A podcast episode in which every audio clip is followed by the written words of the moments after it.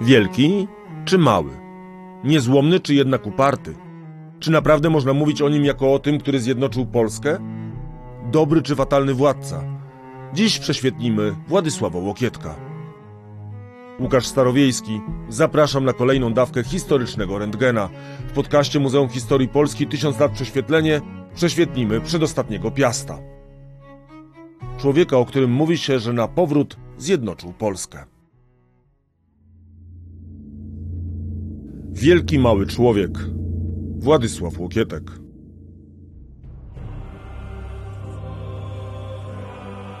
Oczy wszystkich skierowane są na tego niskiego mężczyznę. Stoi na środku katedry ubrany w purpurową pelerynę. W rękach trzyma miecz, który otrzymał od prowadzącego ceremonię biskupa. Unosi broń w górę i robi znak krzyża. Atmosfera jest podniosła. Wszyscy wiedzą, że są świadkami historycznej chwili. Już niedługo Polska znów będzie miała króla. Po latach dzień ten zostanie również uznany za oficjalny koniec rozbicia dzielnicowego. Warto dodać, że zdecydowanie na wyrost. Długą drogę przebył książę zwany Łokietkiem czy Łokciem, by doczekać tej chwili. Drogę znaczoną upokarzającymi porażkami, ucieczkami w przebraniu, wygnaniem. Drogę, którą przebył dzięki przebiegłości, nieustępliwości, ale też szczęśliwym zrządzeniom losu, a także wiarołomstwu i kilku innym mniej zaszczytnym, acz przydatnym cechom. Czego było więcej? Umiejętności, zalet charakteru, czy może bezwzględności i szczęścia? W historii mówi się często o nim niezłomny, choć może bardziej pasuje tu uparty? Na pewno nie nieskazitelny. Trudno tak mówić o człowieku, który notorycznie nie dotrzymywał umów, łatwo odstępował sojuszników i dwa razy był wyklęty przez Kościół. Był mały Łokietek wielkim? Na to pytanie właśnie spróbuję odpowiedzieć w kolejnym podcaście Muzeum Historii Polski z serii Tysiąc lat prześwietlenie. Łukasz Starowiejski. Zapraszam. Część pierwsza. Łokieć, czyli skromne początki. O wczesnych latach Łokietka wiadomo niewiele. Nie wiadomo nawet kiedy dokładnie się urodził. Zapewne gdzieś między marcem 1260 a styczniem 1261 roku. Nie wyglądało też na to, by miał przed sobą wielkie perspektywy. Był trzecim synem Kazimierza, rządzącego w niewielkim i prowincjonalnym księstwie kujawskim. Do tego, delikatnie mówiąc, nie wyróżniał się wzrostem. Pewnie od małego. To też nie był dobry omen. Mało pochlebnym przydomkiem Łokietek, Łoktek czy Łokciowy został obdarzony już za życia. Czy rzeczywiście był tak niski, jak mówią legendy? Pisał Długosz. Z powodu małego wzrostu otrzymał przydomek Łokietek, niejako długi na łokieć. Najsłynniejszy polski kronikarz pisał ponad wiek po śmierci króla, ale przydomek towarzyszył księciu już za jego życia. I to nie tylko w polskich kronikach, ale też niemieckich czy czeskich. Ów łokieć to powszechnie używana w średniowieczu miara, wynosząca około 60 centymetrów. Tak niski książę być nie mógł. Przez wiele lat utarło się, że zapewne mierzył dwa łokcie, czyli miał 120 centymetrów wzrostu. Ten wzrost pojawiał się w opowieściach przewodników, czy nawet niektórych książkach. Tyle, że nie jest to prawda. A z pomocą przychodzi archeologia. W 2022 roku przeprowadzone zostały badania endoskopowe. Przez wywiercone dziurki do sarkofagu ze szczątkami monarchy zostały wprowadzone kamery. Wyniki? Tak o tym mówił w wywiadzie prowadzący badania archeolog Tomasz Wagner z Uniwersytetu Jagiellońskiego. Według nas za życia król miał 152-155 cm wzrostu. Stąd jego przydomek, choć na średniowiecze to nie było aż tak mało. Ludzie wówczas byli niżsi. Może trochę odbiegał od normy, bo był niższy od kolegów o głowę i przydomek miał mu dopiekać, a z tego wynika, że miał około 2,5 łokcia. Na koniec zajrzyjmy jeszcze raz do Długosza. Gdyby kto o nim sądzić chciał z jego wzrostu, nie znalazłby nawet postawy godnej rycerza. Ale ciało jego szczupłe i drobna postawa, dla której nazwano go łokietkiem, jakby łokieć ledwo trzymającym miary, uzacniała dusza wielka, nagradzając wzrost niski bohaterskimi umysł przymiotami. Gdy miał lat ledwie siedem, Władysław został półsierotą. Umarł jego ojciec, skutek czego i tak skromne księstwo zostało podzielone na części. Łokietkowi i dwóm innym jego braciom przypada południowa część Kujaw, którą zarządza ich matka. Władysław nie przybywa zresztą wówczas na Kujawach. Na życzenie władcy Małopolski Bolesława Wstydliwego przenosi się do Krakowa. Niejasne jest w jakim charakterze. Wstydliwy nie ma dzieci, może więc szuka następcy? A może potrzebuje zakładnika? O tych latach nic nie wiadomo, ale można się spodziewać, że mocno wpłynęły na naszego bohatera. Gdy wrócił na Kujawy i wraz z braćmi objął rządy w swojej dzielnicy, przyszły król Polski miał ledwie 14 bądź 15 lat. Książę zasiadł na tronie i zniknął. A przynajmniej niewiele wiadomo o jego działalności. Jedno z ruskich źródeł donosi, że miał być kandydatem do krakowskiego tronu po śmierci wstydliwego. Ale wówczas nie nadeszła jeszcze jego godzina. Władzę w Krakowie przejął Leszek Czarny, starszy i przyrodni brat Łokietka, zresztą na mocy umowy ze Wstydliwym. Łokietek pozostaje wiernym sojusznikiem. Gdy jeden z książąt mazowieckich, Konrad II, próbuje przejąć władzę w Krakowie, organizuje wyprawę na jego ziemię i zmusza go do odwrotu. Dajmy dorosnąć Łokietkowi na peryferiach ówczesnych piastowskich Włości, by przyjrzeć się sytuacji poszatkowanego na księstwa kraju. Polska podzielona jest już od ponad 130 lat. Władztwa poszczególnych gałęzi piastów też nie są stałe. Zależą głównie od liczby potomków. Dzielnice są coraz drobniejsze, co zresztą dobrze obrazuje rodzina samego Łokietka.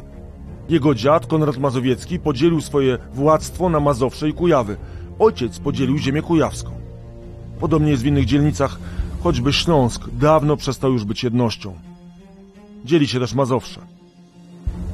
Jest też jednak czynnik naturalny wzmacniający szanse na mniejsze lub większe zjednoczenie. Niepłodność powoduje, że zanikają poszczególne piastowskie gałęzie. Bolesław Wstydliwy, ślubujący wraz z żoną czystość, jest ostatnim z małopolskiego rodu. To dlatego usynawia Leszka Czarnego, który nie może mieć dzieci. Dodajmy jeszcze, że dwaj inni bohaterowie bitwy o tron krakowski, książę śląski Henryk Probus i wielkopolski Przemysł II, również nie mają męskich potomków. Część druga. Bitwa o tron, sezon pierwszy. Łokietek ma 27 lat, gdy Leszek Czarny umiera. To chwila, gdy nasz bohater na dobre opuszcza kujawski zaścianek i rzuca się we wzburzony nurt polskiej historii. Poważnych kandydatów do tronu krakowskiego jest dwóch. Stryjeczny brat Władysława, książę mazowiecki Bolesław Płocki oraz śląski Henryk Probus, któremu prawa zapisuje w spadku dotychczasowy dziedzic Krakowa. Łokietek, wbrew woli starszego brata, staje po stronie brata stryjecznego. Możni rycerze małopolscy też chcą Bolka, za to krakowscy mieszczanie wolą zdecydowanie Henryka. Zwrotów akcji jest bez liku. I przyszedł Henryk IV, książę wrocławski, i wygnał go, chcąc sam rządzić. Bolesław zaś, zgromadziwszy braci swoich Konrada i Łokietka, poszli na Henryka do Krakowa. Henryk zaś, nie wytrzymawszy przyjścia ich, wyjechał precz do Wrocławia, a załogę swoją posadził w Krakowie. Niemców, najlepszych swoich mężów, obiecawszy im dary wielkie i włości. Informuje kronika halicko-wołyńska. Warto dodać, że Henryk obsadził też inne ważne małopolskie grody, z Tyńcem na czele i wraca na Śląsk, podobnie jak jego sojusznicy. Łokietka nie można jednak nie doceniać. Książę wkracza na wojenną ścieżkę. Wraz z rodzonym bratem Kazimierzem uderza w okolicy Siewierza i po krwawej walce zwycięża. Dzięki zwycięstwu zajmuje Kraków, ale bez Wawelu, pisze kronikarz. Do grodu nie udało się wjechać zbrojnym, ponieważ broniono go twardo z pomocą maszyn obronnych i kurz. I stali lato całe walcząc o gród i nie osiągnęli pod nim niczego. Bolko z nieznanych przyczyn postanawia poniechać walki o Kraków. Łokietek na placu boju zostaje sam.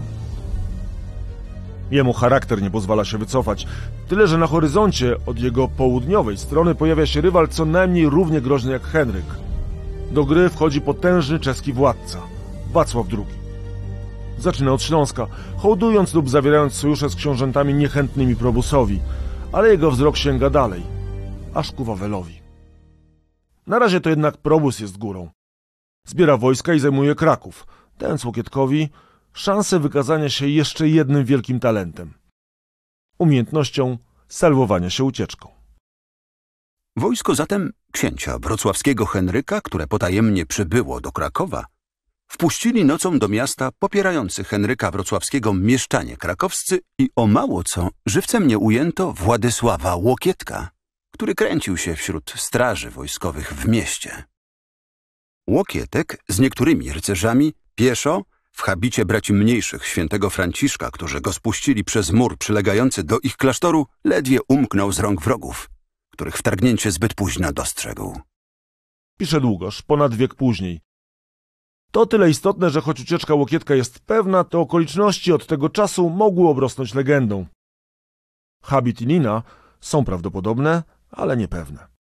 Podobnie jak z pojawiającym się kilka lat później pająkiem. To być może najsławniejsza legenda związana z naszym bohaterem. Miał Łokietek, uciekając przed czeskimi wojami, zabłąkać się wśród skał w okolicach Ojcowa. By uniknąć schwytania, skrył się w jednej z jaskiń, a życie uratować miał mu pająk, który zmylił pościg, tkając w wejściu pajęczynę. Przyszły król spędzić miał w grotach sześć tygodni, karmiony przez miejscową ludność. Nie jest pewne, kiedy mogło mieć miejsce to wydarzenie. Być może gdy Wacław II zajmuje ziemię sandomierską, a może w czasie, gdy Łokietek znów, po śmierci Przemyśliwy, próbuje odzyskać Kraków. Zostawmy jednak legendy, a księciu pozwólmy uciec po raz pierwszy i okopać się w ziemi sandomierskiej.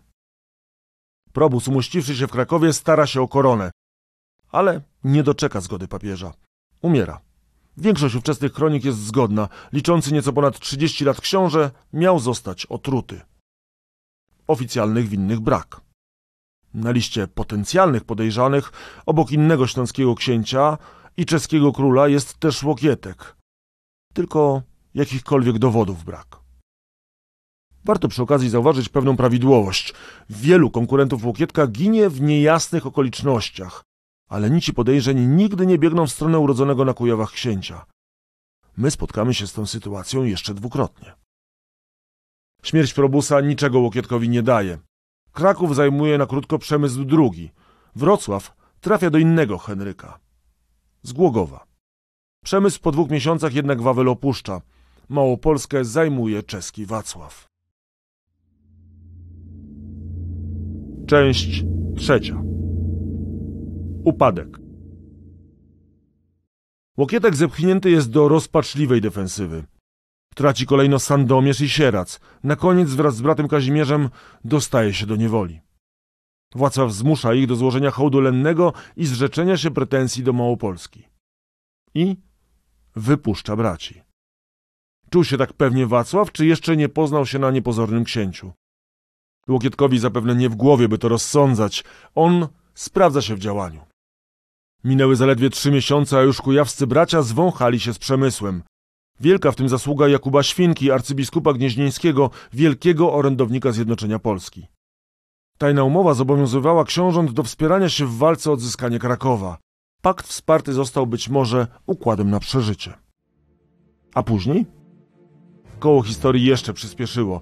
W kolejnym roku w walce z Litwinami ginie brat Łokietka Kazimierz. W następnym, 1295, dochodzi do aktu, który mógłby być przełomowy w historii Polski. Przemysł II koronuje się za zgodą papieża na króla Polski.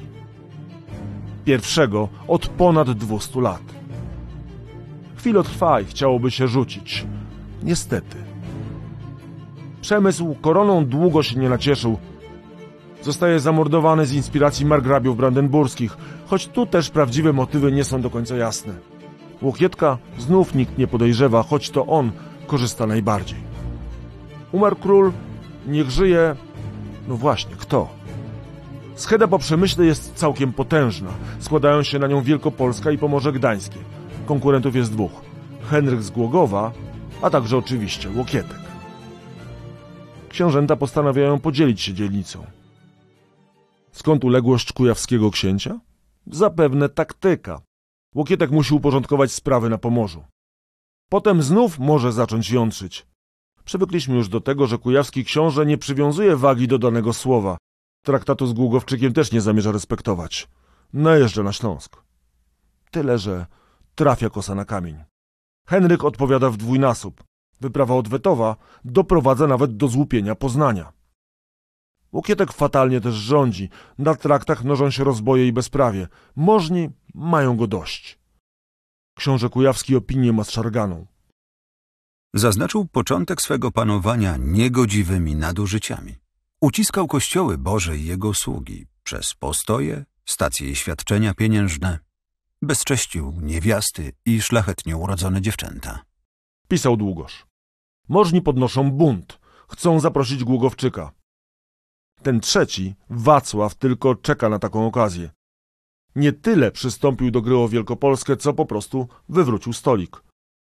Zajął dzielnicę, a do tego ożenił się z jedyną córką dopiero co zamordowanego króla Przemysła II. Łokietek znalazł się w potrzasku. Rok ten pamiętany był koronacją króla Wacława na Królestwo Polskie, wygnaniem księcia Władysława Łokietka i ciągłą przy ulewnych deszczach i słotach niepogodą. Piszek Długosz o roku 1300. Metropolita Jakub Świnka nie był zachwycony koronacją Czecha, a tym bardziej cudzoziemskim otoczeniem Wacława. Ogłoszącym homilię w czasie koronacji biskupie Janie z Brixen powiedział zaś Ten miałby doskonałe kazanie, gdyby nie był psią głową i Niemcem. Tymczasem dla Łokietka Polska staje się za ciasna. Mogłoby się wydawać, że historia księcia właśnie dobiegła końca. Tyle, że Łokietek w ten sposób tej historii kończyć nie zamierzał. Władysław pozostawia w kraju żonę z dziećmi. Jadwiga ponoć ukrywa się w przebraniu mieszczki w kujawskim Radziejowie. Sam rusza w wielką podróż. Jego wygnanie długoż opisuje literacko. Ponoć przyszły król, Nauczył się nie ufać, a do tego znosić zarówno mrozy, jak i upały, deszcze, słoneczną spiekotę, odpoczywać na ziemi, wytrzymywać głód oraz każdy trud i biedę, spędzać noce na błotach, także w gęstych lasach i na bezdrożach, rzadko pod dachem. W przebraniu zwykłego człowieka schronił się w nieznanym, ukrytym w gęstwinie leśnej miejscu. Nie ma co w tej historii doszukiwać się twardych faktów. Długoż posługuje się tu znanym od wieków toposem. Bohater, nim osiągnie cel, musi najpierw sięgnąć dna. Scenariusz znany i używany do dzisiaj. Po krótkim wypadzie do krainy legend spróbujmy wrócić do faktów. Nie ma wątpliwości, że Łokietek ostatecznie ucieka z kraju. Gdzie zawędrował? Nie jest pewne. Są tacy, którzy przypuszczają, że aż do Rzymu, być może też na Ruś, a na pewno na Węgry. To tam znalazł wiernych sojuszników, którzy nieraz pomogą mu wykaraskać się z kłopotów. To ród Andegawenów, rywalizujący z Przemyślidami o tron węgierski. Część czwarta. Powrót księcia. Cztery lata tułał się Władysław poza granicami. Wrócił w 1304 roku. Prowadzi ze sobą węgierskie oddziały. Sytuacja na ziemiach polskich też uległa zmianie. Wacław to nie jest król z bajki. Rządzi twardą ręką, co budzi coraz większy opór. Do tego na odległość. Głównie przebywa w Pradze. Tak rządy to opisuje Paweł Jasienica w Polsce Piastów. Opierały się wyłącznie na niemieckim patrycjacie miejskim oraz na czesko-niemieckich oddziałach wojskowych, które bez litości tłumiły wszelki opór, ogarniający coraz szersze kręgi, szczególnie w Małopolsce. Ucisk dotyczył wszystkich Polaków, zarówno możnych, jak księży, mieszczan, chłopów i rycerzy. Pragnąc osłabić znaczenie dotychczasowych urzędników polskich, wprowadzał Wacław własnych, Czechów i Niemców, zwanych starostami. Wiatr politycznych zmian czuć już w całym kraju. Łokietek zajmuje najpierw Wiślicę, a później całą ziemię sandomierską. Jego zwolennicy opanowują matecznik księcia, Kujawy Brzeskie oraz ziemię łęczycką i sieradzką. Na pochyłe drzewo Imperium Wacława wskakuje też Henryk, który uprzedza Łokietka i zajmuje Wielkopolskę. Do tego może się wydawać, że Łokietek ma pakt ze śmiercią, który usuwa z jego drogi kolejne przeszkody. Wacława w Polsce nie ma od dawna, ale zaniepokojony sukcesami Łokietka szykuje się do wyprawy. Tyle, że 21 czerwca 1305 roku umiera. Ma zaledwie 34 lata, ale od dłuższego czasu choruje na gruźlicę. Władzę przejmuje jego niespełna 16-letni syn Wacław III. On też wie, że musi rozprawić się z Łokietkiem. Staje na czele wyprawy, ale do Polski nie dociera. Ginie w zamachu. Zapewne zabity przez niemieckiego rycerza. Dlaczego? Tego nie wiadomo, bo ów rycerz zostaje niemal natychmiast zasieczony. Nie dowiedziano się, kto i z jakiej przyczyny dopuścił się tego morderstwa. Pisze Długosz. Lista podejrzanych jest długa. Jest wśród nich porzucona żona, czescy możni, a także kilku władców. W rozważaniach pojawia się i Łokietek, który miał naprawdę poważny motyw. Tyle, że jak w przypadku śmierci innych konkurentów brakuje jednego. Nawet cienia dowodu. Czy rzeczywiście był niewinny? O tym mediewista, profesor Janusz Grabowski. Nie jest winny zapewne ani śmierci Henryka IV Probusa, który chociaż umiera, nie wiemy, czy rzeczywiście został otruty, ale to są zupełnie inne sprawy i nie dotyczą zupełnie jeszcze Łokietka, który wtedy nie odgrywa jeszcze tej najważniejszej roli. Później także i zgon Wacława II, który, jak wiemy, chyba umiera na gruźlicę, więc też w młodym wieku. Śmierć Przemysła II, tak, z którym jest skoligacony przez swoją małżonkę Jadwigę, Władysław Łokietek. To jest e, śmierć, za którą odpowiada raczej Brandenburgia, więc tutaj mm, nie widzę e, żadnych nici, które by prowadziły do Władysława Łokietka. Można się zastanowić nad e, tym zgonem Wacława III, ale wiemy, że jest to także e, zamach i tutaj, e, tutaj chyba też ja rozgrzeszyłbym Łokietka. Winny czy niewinny, Łokietek nie zasypia gruszek w popiele. Umocniwszy się w Krakowie, rusza na Pomorze. Dzielnica ta przynajmniej oficjalnie wita go z otwartymi ramionami. Według kroniki oliwskiej wybór Łokietka na władcę Pomorza był zgodny. Tyle, że nad Pomorzem Gdańskim od dawna zbierają się czarne chmury. Wcale nie wszyscy tęsknili do Łokietka. Do tego dzielnica stała się przedmiotem targu. W historycznym mgnieniu oka, jakim było formalne panowanie Wacława III nad Polską, Przemyślida zdążył podjąć zaledwie jedną decyzję związaną z polskimi ziemiami. Za to decyzję brzemienną w skutkach by zapewnić sobie przychylność Brandenburczyków i ubezpieczyć choć jedną z granic swojego władztwa, przehandlował prawa do Pomorza Gdańskiego, w zamian miał zająć Miśnie. Tym samym dał Brandenburczykom formalne prawo do zajęcia dzielnicy. Także sprawy wewnętrzne wcale nie układały się różowo. Najbardziej mieszał potężny ród Święców. Na nich w dużej mierze opierał się Łokietek w czasie, gdy pierwszy raz sprawował rządy nad dzielnicą. Gdy władzę przejęli Przemyślidzi, nie wymienili elit, Wręcz przeciwnie, święcowie dostali kolejne nadania. Gdy w 1307 roku wojska marchi brandenburskiej wkraczają na teren Pomorza, święcowie tylko początkowo stawiają opór, by po pewnym czasie przejść na stronę najeźdźców. Łukietek reaguje błyskawicznie, wkracza na Pomorze i robi porządek. Na północy jednak nie pozostaje. Nie może. Musi bowiem wracać do Małopolski. Tam sprawy wcale nie są mniej skomplikowane. O ile Łokietek szybko dogoduje się z mieszczanami w zamian za przywileje, o tyle potężny biskup krakowski, Ślązak o niemieckim pochodzeniu Jan Muskata, mianowany przez Przemyślidów królewskim namiestnikiem, bruździ w najlepsze. Jeśli by wierzyć świadkom jego procesu, to niemal diabeł wcielony, który próbował usunąć księcia Władysława z ziemi i wytępić naród polski. A do tego wysyłał rabusiów na łupienie. Błogosławił im, zobowiązując ich, aby niszczyli ziemię, język i naród polski. Obcuje z tymi świętokradcami i komunikuje ich. Wiele kościołów spalili, a we wszystkich grabieżach uczestniczył w łupie. Łokietek z biskupem się nie ceregieli. Każe wojskom spustoszyć jego dobra, odbiera mu też kilka zamków. Najpierw aresztuje, a potem zmusza do ucieczki na Śląsk. Biskup w zamian rzuca na niego klątwę. Już drugi raz Łokietek znajduje się pod anatemą. Na odjeździe Muskata nie wygląda na zbitego z pantałyku. Rzuca żonie księcia. Szukajcie sobie innego biskupa, a ja poszukam sobie innego księcia. I pierwej nie wrócę do Krakowa aż z innym księciem.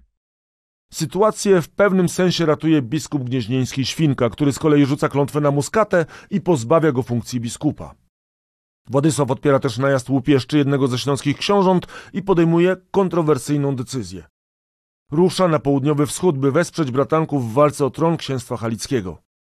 Jeszcze o tym nie wie, ale właśnie przesądza los Pomorza Gdańskiego. Część piąta. Wiarołomstwo.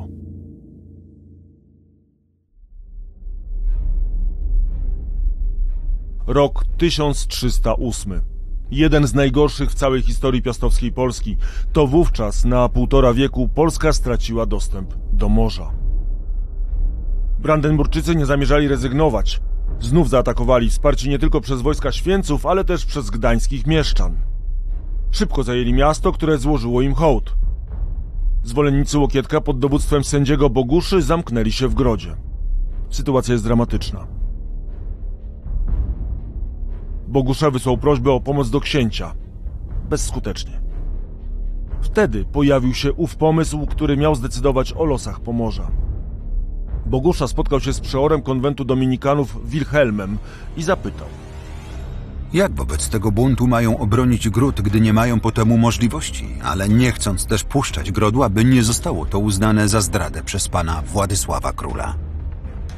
Wówczas świadek powiedział im, że znalazł na to radę. Iż skoro pan Władysław Król nie może ich wesprzeć, niech wezwą krzyżaków, którzy byli wtedy przyjaciółmi pana króla Władysława.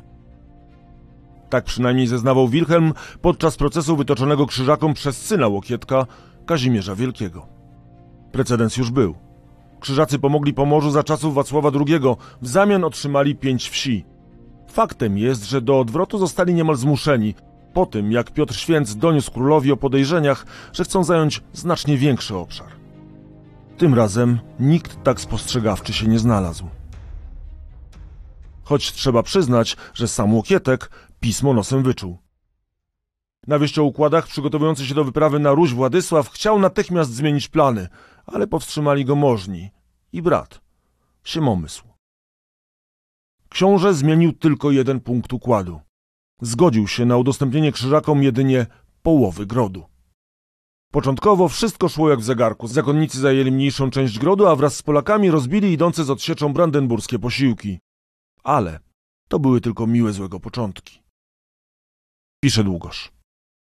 Krzyżacy nadęci dumą częste zwodzili spory, a miasto zajmowania się wierną i sumienną obroną zamku do takiej przyszli hardości i takiego stopnia bezprawia, że pomienionego Bogusze i celniejszych panów i rycerzy pomorskich jako silniejsi i przeważniejsi liczbą powtrącali do więzienia i poważyli się nad całym zamkiem gdańskim panowania sobie przewłaszczać. Bogusza, pragnąc ratować skórę, podpisał dokument o oddaniu całego zamku. Ale samym grodem krzyżacy się nie zadowolili. Przypuścili atak na miasto, które padło w nocy z 12 na 13 listopada, a potem rozpoczęli rzeź. Ostatnio doszło do naszych uszu, że wspomniani mistrzowie i bracia tegoż zakonu szpitalników, wtargnąwszy zbrojnie do ziemi ukochanego syna, szlachetnego męża, księcia krakowskiego i sandomierskiego Władysława, w mieście Gdańsku, wymordowali ponad 10 tysięcy ludzi, zadając śmierć płaczącym w kołysce niemowlętom, których by nawet wróg wiary oszczędził. Pisał w specjalnej bulli papież Klemens V. Krzyżacy udawali niewiniątka. Przybyło wojsko zakonne pod mury Gdańska i miasto zmusiło do wydania 16 rabusiów, a następnie powróciło spod murów miejskich, nie wyrządziwszy miastu żadnej szkody. Mieszczanie zaś później sami zburzyli swoje domy i osiedlili się na innym miejscu.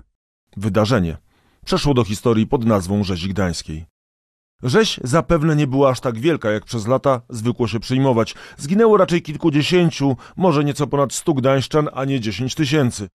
Metodycznie, o czym świadczą odkrycia archeologiczne, krzyżacy zniszczyli za to miasto i wysiedlili resztę mieszkańców. Warto przy tym zwrócić uwagę, że w dużej mierze nie była to ludność polska, a niemiecka. Ludność, która chwilę wcześniej opowiedziała się za panowaniem Brandenburczyków.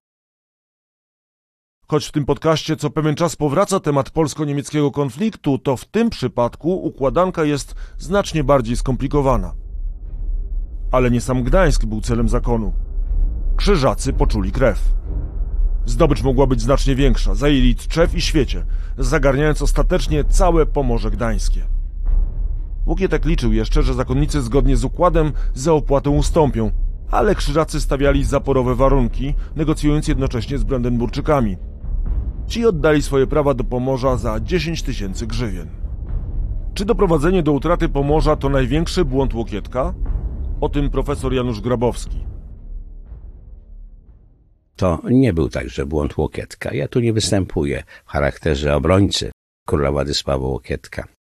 Chodzi o to, że w roku 1308 i tak Pomorze Gdańskie albo wpadłoby w ręce Brandenburgii, albo zakonu krzyżackiego nie było to chyba możliwe, żeby jednak zachować Pomorze Gdańskie. Dlaczego? Otóż Zakon Krzyżacki w tym czasie planował przeniesienie chyba swojej stolicy właśnie do Malborka. Gdyby nawet Łokietek nie zwrócił się o pomoc, to myślę, że by mogli się mieszczanie zwrócić niemieccy o pomoc do zakonu krzyżackiego. Każdy pretekst był możliwy. Widać po akcji zakonu krzyżackiego, że byli świetnie przygotowani. Zarazem i mistrz krajowy pruski, i mm, komtur chełmiński, y, którzy przygotowali bardzo sprawnie tę ekspedycję zbrojną na Pomorze Gdańskie i później oczywiście usunęli także polską załogę i dopuścili się e, tak zwanej rzezi gdańskiej. E, nie udałoby się utrzymać Pomorza Gdańskiego, gdyby nawet Łokietek wyruszył z całą swoją siłą zbrojną i próbował pokonać Krzyżaków. Wiemy, że to się do końca, do 1932 roku nie udawało Łokietkowi prócz tego epizodu tej bitwy pod Radziejowem i Płowcami. Gdyby nawet Łokietek nie zwrócił się o pomoc, krzyżacy sami by udzielili tej pomocy, dlatego że czekali tylko na najmniejszy pretekst. Część szósta. Soczewica, koło, miele młyn. Można by powiedzieć, że to zaczyna być nudne. Ledwie się Łokietek jakoś urządzi, a wszystko zaczyna się rozpadać. Teraz jest podobnie. Po utracie Pomorza państwo Łokietka skurczyło się właściwie do Małopolski, ziemi sandomierskiej i kilku pomniejszych ziem na Kujawach. A na horyzoncie pojawia się rywal, który musi budzić przyspieszony puls. To Jan Luksemburski, syn cesarza Niemiec, a od niedawna król Czech. Już używa tytułu króla Polski i chce Krakowa co w mieście odbija się głośnym echem. Sytuacja w Krakowie jest podobna do tej z Gdańska. Większość bogatych mieszczan jest pochodzenia niemieckiego i niechętna władzy piastów. Kalkulują krakowianie ekonomicznie. Opłaca im się bardziej związać z Pragą czy z książętami śląskimi niż z kadłubowym państewkiem Władysława. Choć próbował ich zjednać książę, wciąż narzekają na wysokie daniny i spiskują przeciwko władcy. Starcie żywiołów polskiego i niemieckiego. Tak często opisuje się te wydarzenia. Czy rzeczywiście tak było? Soczewica, koło, miele młyn. Tak według jednego ze źródeł egzaminowani byli krakowscy mieszczanie latem 1312 roku. Ci, którzy słów tych poprawnie wymówić nie umieli, mogli być skazani na dotkliwe kary. Test miał oddzielić polskich i niemieckich mieszkańców miasta, a w domyśle oddzielić winnych od niewinnych buntu przeciw władcy. Test to zapewne legenda, ale Łokietek tym razem miał rzeczywiście być surowy, a nawet okrutny. Winnych poddawano torturom, ciągnięto ich po ulicach za końmi. W Krakowie pojawiły się szubienice. Rebelia wybuchła w 1311 roku i przeszła do historii pod nazwą buntu wójta Alberta. Wątek narodowy podkreślają wszystkie współczesne i nieco późniejsze kroniki. Mieszczanie krakowscy trawieni szalem wściekłości germańskiej przyjaciele zdrady, plewy ludzkie, ukryci wrogowie pokoju. Podobnie jak Judasz pocałunkiem Chrystusa, zdradzili Łokietka. Pisze rocznik kapitulny. Rebelia jest tym groźniejsza, że przyłączają się do niej także inne miasta, w tym m.in. Sandomierz, a także Wieliczka i Miechów. Buntownicy opanowali Kraków, ale Wawelu zdobyć im się nie udało. Tam pozostała załoga wierna Łokietkowi – Mieszczanie zawiedli się też na swoim protektorze. Król czeski nie przybył z pomocą, zatrzymał go bunt na Morawach. W Krakowie pojawia się natomiast Bolko, książę Opola, być może przysłany przez Luksemburczyka. Łokietek natomiast, wsparty przez sprawdzonych węgierskich sojuszników, szybko przechodzi do kontrataku. Opanowuje Sandomierz i zmusza Bolka do opuszczenia stolicy. Wracając do Opola, książę zabrał ze sobą przywódcę rebeliantów Alberta – i wtrącił go do więzienia. Były wójt na wolność wychodzi dopiero po kilku latach, a resztę życia spędza na wygnaniu. W porównaniu do innych przywódców buntu i tak spotkał go łagodny los. Łokietek zarzucił im, jak wymienia rocznik kapitulny, krzywoprzysięstwa, zdrady, przeniewierstwa, a także zbrodnie obrazy majestatu, których to przestępstw dopuścili się na naszych dziedzicach i narodzie polskim. Książę darował życie i zdrowie kobietom i dzieciom, za to konfiskował ich majątki, a mężczyzn kazał powiesić. Ich zwłoki miały wisieć... Dopóki zgniłe ścięgna nie puszczą wiązań kości. Miasto odebrał polityczne przywileje. Za to ekonomiczne zachował. Nie chciał doprowadzić Krakowa do ruiny. Nakazał też zmienić język urzędowy. Odtąd w aktach język niemiecki został zastąpiony łaciną. Czy rzeczywiście bunt Alberta można nazwać starciem polsko-niemieckim i czy Niemcy zagrażali istnieniu Polski? O tym profesor Janusz Grabowski. Ta idea zjednoczenia państwa polskiego podjęta w kręgu właśnie Jakuba Świnki narodziła się mm, także w fazie pewnego konfliktu żywiołem niemieckim. O tym trzeba powiedzieć. No.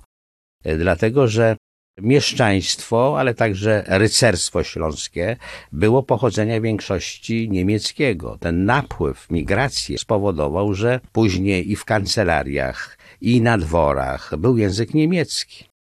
Coraz więcej było jednak i mieszczan, i rycerzy pochodzenia niemieckiego, dla których idea zjednoczenia państwa polskiego no, była drugorzędna. Oni raczej w osłabieniu władzy książęcej widzieli swoje możliwości. Czy ich dwór Władysława Okietka interesował? No nie za bardzo. Ich interesował dwór e, praski, e, kultura czeska, kultura niemiecka. To dla nich było bardziej e, blisko. Łokietek no nie mógł budować zjednoczonego państwa polskiego w oparciu o, nie wiem, ideę języka niemieckiego w kancelarii. Jego najbliżsi doradcy, czy Jakub Świnka, później Bożysław, czy biskup kujawski Gerwar, ci ludzie stali właśnie na stanowisku, by doszło do takiego starcia na rynku po prostu polsko-niemieckiego. Kiedy ten żywioł niemiecki jednak panował e, w, w, wśród patrycjatu, no nie dało się inaczej po prostu wygrać. Nie było innej drogi tym czasie, by zjednoczyć państwo polskie. Kończąc ten wątek, warto zauważyć nominację na nowych rajców. Łokietek powołał na tę funkcję Henryka z Dornburga, Piotra Moritz, Wilhelma czy Wiganda. To raczej nie są polskie nazwiska. Do tego części rodzin zwrócił później skonfiskowane dobra. Uporządkowawszy sprawy w Krakowie, mógł książę zwrócić oczy na Wielkopolskę, tym bardziej, że nadarzała się właśnie świetna okazja, by tę dzielnicę przejąć. Póki żył Henryk Głogowski, ostatni wielki polski konkurent Łokietka, szans na to nie było. Głogowczyk umarł jednak w 1309 roku, pozostawiając po sobie pięciu synów. Ich trzymali i oplatali swoimi potrzeptami Niemcy. Także niczego zdziałać nie mogli, co by się nie podobało Niemcom. Pisał kronikarz. Bracia zwyczajowo podzielili między siebie dzielnice, ale to już nie były te czasy, że tort można było kroić w nieskończoność. Arcybiskup Świnka rzucił na nich klątwę, a zbuntowani rycerze pobili ich wojska. Łokietek na wydarzenia te bezczynnie nie patrzył, zajął Poznań i tym samym przyłączył Wielkopolskę do swojej domeny. Był rok 1314. To chwila, gdy Łokietek nie ma już wewnętrznych konkurentów. Część historyków mówi o dacie zakończenia pierwszego etapu jednoczenia ziem polskich. Władysław jest już władcą dość jak na owe czasy wiekowym, ma 54 lata. Nadal jednak wiele planów. Tym najważniejszym jest ugruntowanie władzy, czyli koronacja. Część siódma. Gra o koronę. Wcale nie tak łatwo ją zdobyć. Po śmierci wybitnego biskupa gnieźnieńskiego Świnki dyplomatyczne zabiegi na papieskim dworze prowadzą jego następcy ale sprawa ciągnie się i ciągnie. Najpierw umiera papież, później długo trwa procedura wyboru nowego. Do tego przedstawiciele Łokietka mają w Awinionie, gdzie wówczas rezydowali papieże, bardzo groźnych dyplomatycznych przeciwników. Protestuje zarówno Jan Luksemburski, cały czas tytułujący się królem Polski, jak i wielki mistrz krzyżacki. Ale wszystkie przeszkody udaje się pokonać, choć słono to kosztuje. Według jednej z niemieckich, niechętnych księciu kronik, zapisano, że Książę krakowski z przydomkiem Łokieć by zdobyć koronę ofiarował papieżowi mnogą ilość pieniędzy i zrobił wszystkich ludzi swego królestwa po wieczne czasy czynszownikami. Łokietek zgadza się na znaczne zwiększenie świętopietrza, czyli podatku na rzecz stolicy apostolskiej. Ma płacić teraz denara od głowy, a nie jak wcześniej trzy denary od rodziny. Wreszcie w 1317 roku papież daje zielone światło. Żądając w zamian uznania zwierzchności papiestwa nad Polską i walki z herezjami. Do tego nakazuje pogodzenie się króla z wieloletnim wrogiem, biskupem Muskatą. Na Łokietku cały czas ciąży bowiem klątwa rzucona przez wygnanego krakowskiego biskupa. Książę doprowadza do ugody z Muskatą, który zdejmuje z niego klątwę i może wrócić do Małopolski. Papież odpowiada w roku kolejnym, osiągając przy tym absolutne szczyty dyplomacji. My zatem, chcąc każdego przy prawach mu służących zostawić, osądziliśmy wstrzymać się z wyrokiem takowego przyznania, przez co atoli nie myślimy bynajmniej przesądzać prawa należącego wam i innym proszącym, którego wolno wam będzie używać jak i kiedykolwiek zechcecie, bez ujmy i ubliżenia prawu cudzemu. Jest więc zgoda, czy jej nie ma? Papież lawiruje, bo nie chce popaść w otwarty konflikt z Janem Luksemburskim i Krzyżakami. Wysłannik księcia, biskup Gerward, poza listem oficjalnym przywozi też dwa tajne. Łokietek odczytuje wiadomość jednoznacznie. Co nie jest zakazane, jest dozwolone. Można już szykować koronę. Potrzebna była nowa, bo stare insygnia, onegdaj wywiezione z Krakowa przez Przemysła, przejął Wacław i wywiózł do Pragi, a tam zaginęły. 20 stycznia 1320 roku.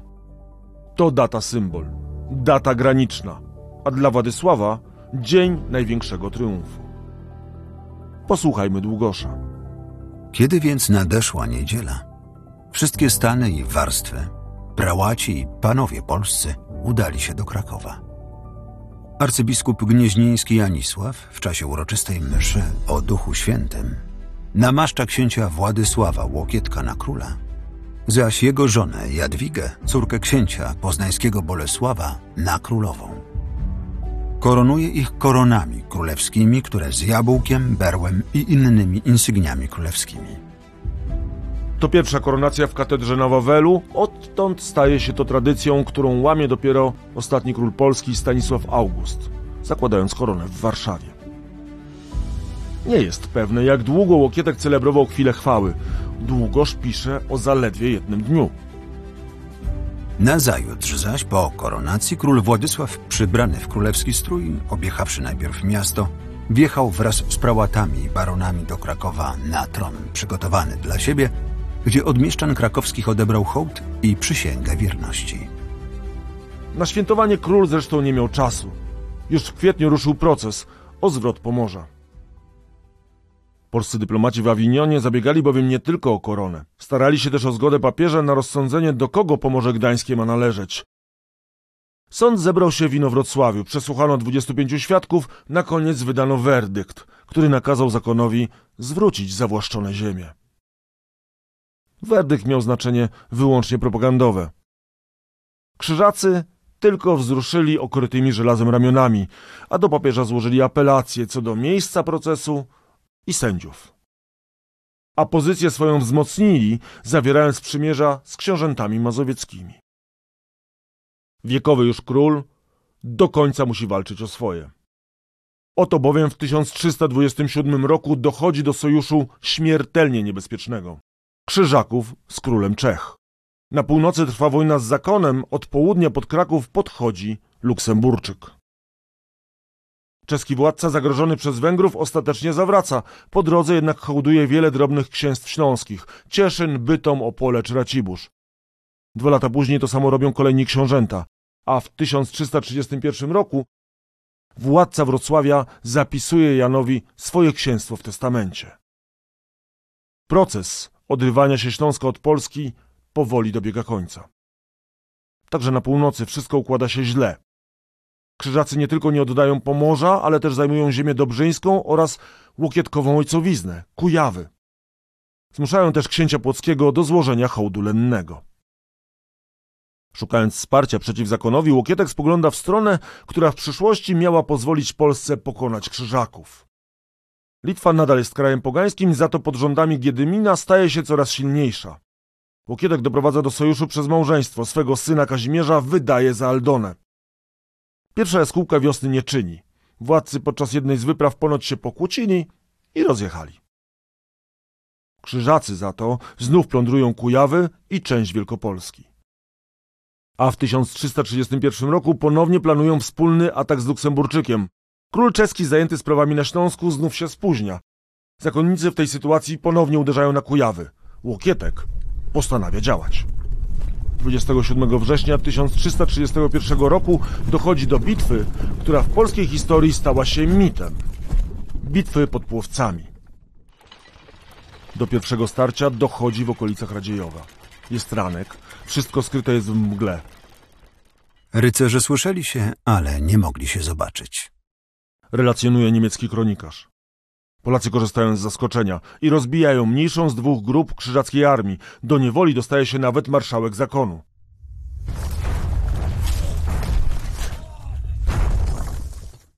Po południu dochodzi do kolejnego starcia, tym razem z głównymi siłami najeźdźców, już pod wsią Płowce.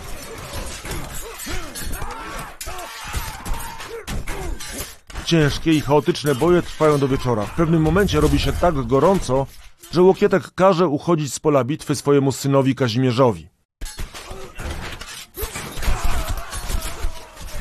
A później, korzystając z zapadających ciemności, nakazuje odtrąbić odwrót. Kto wygrał? Zależy kto mówił. Kupy kości ludzkich ogromne, które po dziś dzień jeszcze pod płowcami widzieć się dają, świadczą o wielkości tej klęski.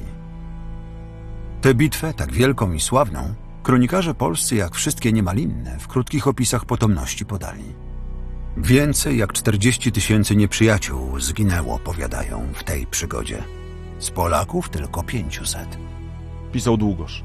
Kronikarz Oliwski zaś odnotowuje. Król ze swym wojskiem uciekł, a podczas tej ucieczki wielu tak konnych, jak i pieszych zostało zabitych. Według informacji innego niemieckiego dziejopisa zabitych zliczyć miał biskup Maciej.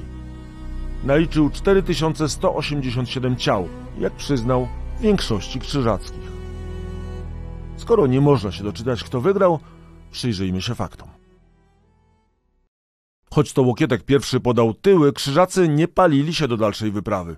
Pod osłoną ciemności wycofali się do Torunia i do tego pozostawili zabitych na polu walki. Bitwa uniemożliwiła też połączenie się sił zakonu z Luksemburczykiem. Czyli jednak Łokietek? Król odbył uroczysty wjazd do Krakowa z czterdziestoma krzyżackimi jeńcami. Jeśli jednak zakon przegrał tę bitwę, to wojnę wygrał. Rok później krzyżacy zajęli zarówno Kujawę, jak i ziemię dobrzyńską. Stary wojownik znów rusza w pole. Tym razem jednak z krzyżakami walki nie podejmuje. Zawiera rozejm, uznając chwilowo stan faktyczny. Jesienią sędziwy władca rusza na swoją ostatnią wyprawę. Chce odebrać książętom śląskim resztki terenów Wielkopolski. Później poważnie zapada na zdrowiu. Być może powalił go wylew, którego konsekwencją był częściowy paraliż ciała i kłopoty z mówieniem. Takie przypuszczenia snują historycy. Zdąża uporządkować wszystkie sprawy. Na łożu śmierci wzywa do siebie dwóch najbliższych współpracowników, kasztelanów krakowskiego i kujawskiego. Prosi, by wspierali Kazimierza swą przezornością i wiernością. Oby mój syn, mym przykładem kierowany, z wami, jak ja, obchodził się. I chciałbym wierzyć, że go będziecie kochali tak, jak to czyniliście ze mną. Według rocznika małopolskiego król zamienia też kilka słów z synem. Kazimierz ma 23 lata i od dawna przygotowywany jest przez ojca do objęcia władzy. W testamencie zostawia mu zadanie odzyskania straconych ziem. Władysław Łokietek umiera 3 marca 1333 roku w wieku 72 lub 73 lat. Jest rzeczą całkowicie pewną, że Polska winna bardzo wiele, nie tylko pamięci, ale i prochom tego, który dla jej dobra i obrony podejmował ciągle, raz po raz, walki i boje. Podsumował jego życie i panowanie Długosz. Dziś opinie o tym królu są podzielone.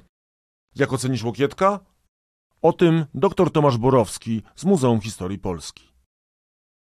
To jest jedno z pytań, które rozpala wyobraźnię historyków od dosyć dawna. Dlaczego podczas gdy bardzo wielu władców starało się zjednoczyć Polskę i to osoby wybitne, prawda, także, także potężni jak Przemyślidzi, władcy Czech, władcy potężnych grodów, Wielkopolski, Poznania, Krakowa, dlaczego te osoby poniosły porażkę, czy władcy Śląska, potwornie bogaci, ksi książęta głogowscy, wrocławscy, a taki Łokietek z peryferialnych Kujaw, dlaczego on odniósł sukces? Na to kurcze blade nie ma jednoznacznej odpowiedzi, ponieważ wydaje się, że on ani nie był specjalnym wizjonerem, ani nie był e, jakimś e, genialnym strategiem wojskowym, to znaczy nie ma jakichś wielkich bitew, które on wygrał, mimo że, mimo że wrogów było mnóstwo, dużo więcej. Raczej mówi się o tym, że on po prostu był ogromnie wytrwały, nie poddawał się łatwo i miał ogromnie dużo szczęścia, ponieważ jego przeciwnicy w niewyjaśnionych okolicznościach często po prostu z, z powodu choroby e, umierali. Do tej takiej kanonicznej, często powtarzanej listy cech, ja bym dodał, że on nie był realistą. I, i, i, i to jest fajne, bo on często podejmował wyzwania, które człowiek, który jest realistą, nie odważyłby się ich podjąć. Znaczy, był w takich momentach w życiu, że nie miał zupełnie nic, że był na uchodźstwie, a miał proste zadanie pokonać dynastię Przemyślidów, która rządziła w tym czasie całą Europą Środkową, Węgrami, Czechami i Polską. No i normalny człowiek by złamał ręce, poszedł do klasztoru. No on tak jakby tą mrówczą robotą od dołu i, i potem szczęście, szczęście mu sprzyjało. Więc ja bym dodał do tego taki pewien zdrowy rodzaj nierealizmu. Natomiast oczywiście nie ma jednej odpowiedzi, czemu mu się udało. I myślę, że trochę jest tak, że gdyby jemu się nie udało, to na pewno by się udało komuś innemu. Bez wątpienia wysoki na 2,5 łokcia książę odbył niezwykłą i długą podróż. Dziś ocenia się go różnie, często negatywnie, bo przecież za nic miał dane przez siebie słowo, często zachowywał się niehonorowo, popełniał wielkie błędy, które zmusiły go choćby do ucieczki z Polski, ale też spowodowały utratę Pomorza. Bywał nieudolnym zarządcą, którego złe rządy doprowadzały co róż do buntów. Tyle, że żadna z tych przywar nie wyróżniała go szczególnie na tle epoki. Podobnie zachowywali się też jego konkurenci czy sprzymierzeńcy. Mówi się, że miał ogromnie dużo szczęścia. A wszyscy jego konkurenci w odpowiednich momentach żegnali się z życiem. To prawda, ale szczęściu trzeba umieć pomóc. A to Łokietek umiał jak mało kto. To jego upór i chęć walki doprowadziły go na krakowski tron. Zresztą bez względu na to, jakim był i jak tego dokonał, bezsprzecznie jest z punktu widzenia historii Polski postacią wybitną. Choć gdy umierał Polska była państwem kadłubowym, to pchnął ją w dobrym kierunku. No i wychował syna, jedynego, który zasłużył w polskiej historii na przydomek wielki. I to wszystko w tym odcinku podcastu. Podróż po czasach Łokietka odbywaliście ze mną, czyli Łukaszem Starowiejskim. Zapraszam w kolejne historyczne podróże. Jeśli podobał Ci się ten podcast, posłuchaj innego. Saga Piastów. Rozbicie dzielnicowe.